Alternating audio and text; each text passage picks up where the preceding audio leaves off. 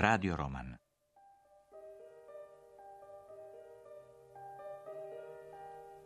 Miro Gavran, Margita Ulomak drugi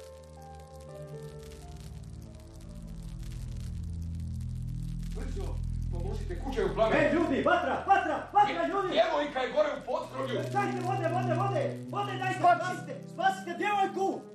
U kasnu jesen 1996. godine, na pola puta između Požege i Nove Gradiške, seljaci su oruči polje pronašli veći broj keramičkih predmeta iz neolitika. Kad je pregledao nađene predmete i obišao nalazište na sunčanoj padini blagog brežuljka, Tibor je postavio tezu da je tu za cijelo postojalo naselje u starčevačko doba. Njegove kolege su se podijelile. Jedni su podržavali njegovu pretpostavku, a drugi je odbacivali. Pouzdavši se u svoje šesto čulo i dotadašnje arheološko iskustvo, Tibor je zahtijevao da upravo na tome mjestu počnu kopati. Bio je imenovan voditeljem tog projekta. S manjom grupom arheologa otišao je u Požegu i započeo iskapanja. Prvih je dana osjećao veliku napetost jer je sve navodilo na to da je digao lažnu uzbunu. Osim jedne sjekire iz starčevačke kulture, ništa drugo nisu pronašli. Što je? Još ništa? A otkud ti ovdje, Martine, zar nemaš predavanje? Samo sam se vratio da vidim kako napreduju radovi, ali koliko vidim, to je koliko ne vidim. Daj, Martine, molim te, daj... Dobro, dobro, nisam ništa rekao. Petre, dođite. Ovo je taj čuveni arheolog Tibor o kome sam vam pričao. Drago mi je, Petar. Tibor. Oprostite, Tibore, došao sam ovamo bez najave i objašnjenja. Nadam se da se ne ljutite. Ne za Boga, uopće ne. Vi ste Martinov prijatelj, jel? E, Nisam samo susjed. E, Živimo u istoj zgradi. Slučajno sam saznao da ide ovamo, pa sam ga zamolio da me poveze. A Vi ste arheolog, novinar ili... A ništa od toga. E, Pročitao sam vaš magisterij i doktorat o starčevačkoj kulturi. Drago mi je da moje radove čitaju i ljudi kojima arheologija nije struka. E, Ne, neka vas to ne čudi. Prošlost se tiče svi u nas. Prošlost nas je odredila, nije li tako?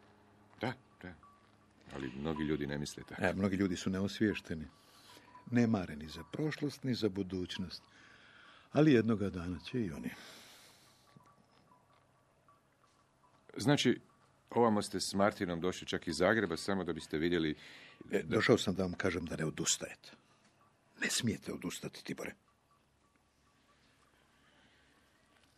Naselje je bilo ondje. Na onom dijelu padine. Da, ali ondje kanimo kopati tek preko sutra i... Kako hoćete. Bilo mi je drago da sam vas upoznao. Oprostite na smetnji. Ne, ništa, ništa. Martine, pa tko ti je onaj čovjek? Petar, moj susjed. Čime se bavi? Čime, teško je to reći svim i svačim. Bio energetičar je. Iscijelitelj. Tebe je iscijeljivao? Mene nije, ja ti u to ne vjerujem, ali mog bratića je izliječio. Pet godina ga je mučio čir, a sada su mu nalazi, nećeš vjerovati uredni. Ni traga čiru, ni gastritisu. Mnogima je pomogao. Ali nije to jedini posao kojim se bavi. Nego čime se bavi? Vidiš, No, reci, reci da. Petar se bavi regresijom. Čime se bavi? Regresijom pomaže ljudima da odu u prošle živote, da saznaju što su bili prije nekada. Razumiješ? Da. Tumači snove. Pomaže ljudima da se oslobode noćnih mora. Da.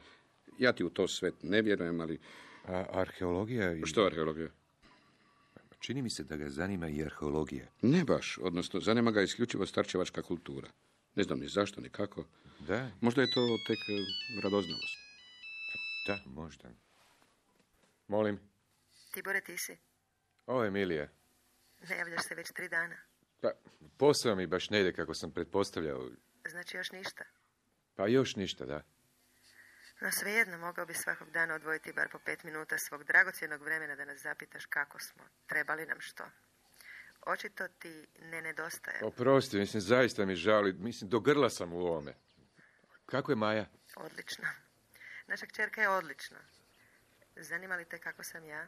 Pa da, evo, baš sam sata. I ja sam dobro. Bok. Idemo na piće, Tibore. Nisam raspoložen. Oprosti, Martine, ne. Te večeri Tibor je na spavanje otišao ranije nego obično. želio je biti sam. Borio se s laganom depresijom i dosadnim sumnjama. Činilo mu se da je cijeli njegov život poput neugođene violine koja nikada neće dati pravi zvuk. Sutradan ga je obuzeo još veći nemir. Početni zanos kojim je došao na teren i sata u sat je splašnjavao. Tibor se osjećao poput čovjeka koji je zagazio u živi pijesak i sa svakim pokretom sve dublje tone na očigled promatrača. Dva dana kasnije otkrili su naselje upravo na onom mjestu za koje je Petar sa tolikom sigurnošću tvrdio da će se i nalaziti. Dobro jutro, tata. Sinoć ste se mama i ti kasno vratili. Čula sam vas. Da, žao mi ako smo ti probudili, Maja. Ne, nema veze. Kako ste se proveli? Da, u početku lijepo, a poslije... Mama je pila. Ma da, opet je pila. Kad je trezna, obožavam je. Kad je pijana, mrzim je. Nepodnošljiva je. Da, nemoj tako govoriti o majci, Maja. A kako ću? Uostalom, zašto već nije ustala? A boli je glava. Zakasnit će na nastavu. Ne želi ići na nastavu. Ne želi.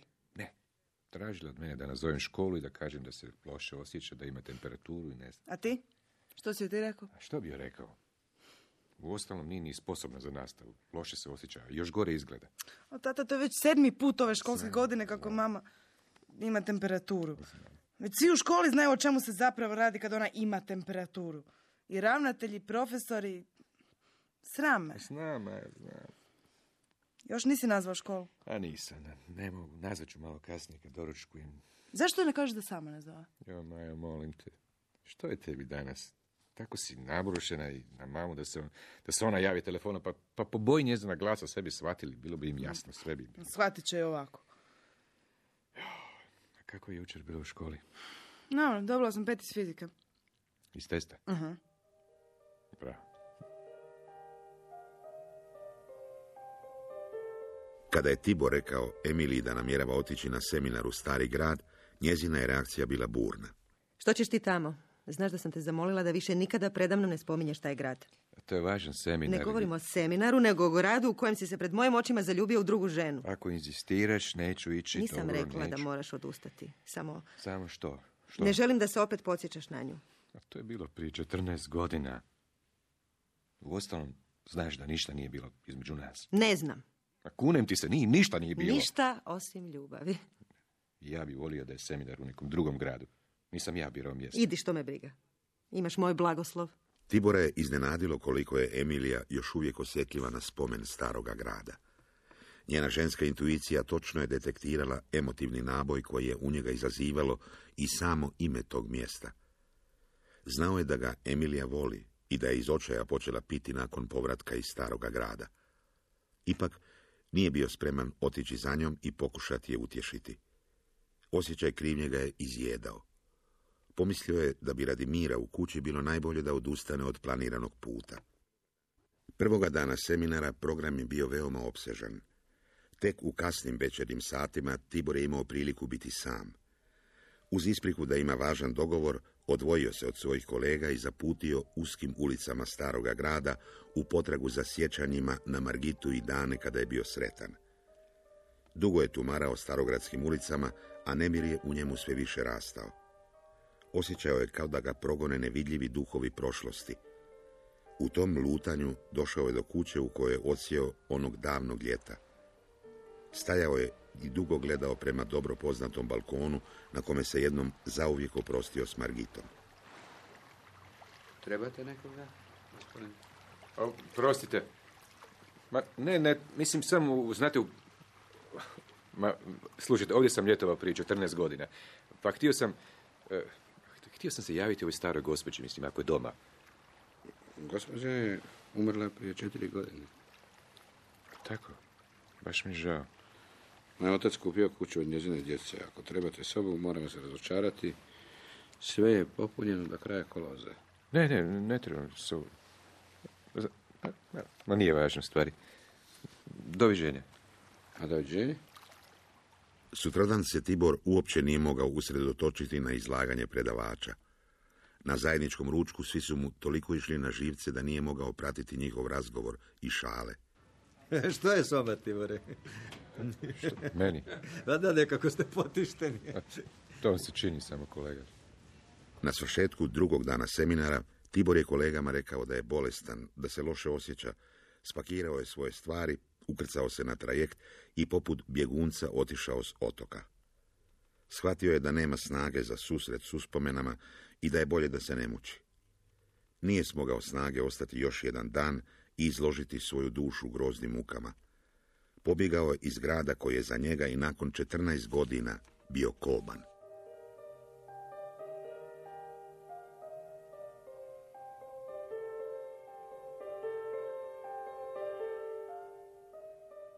Slušali ste drugi ulomak radio romana Margita, što ga je prema istoimenom dijelu Mire Gavrana priredila Ana Đokić-Pongrašić, a režirao Dejan Šorak.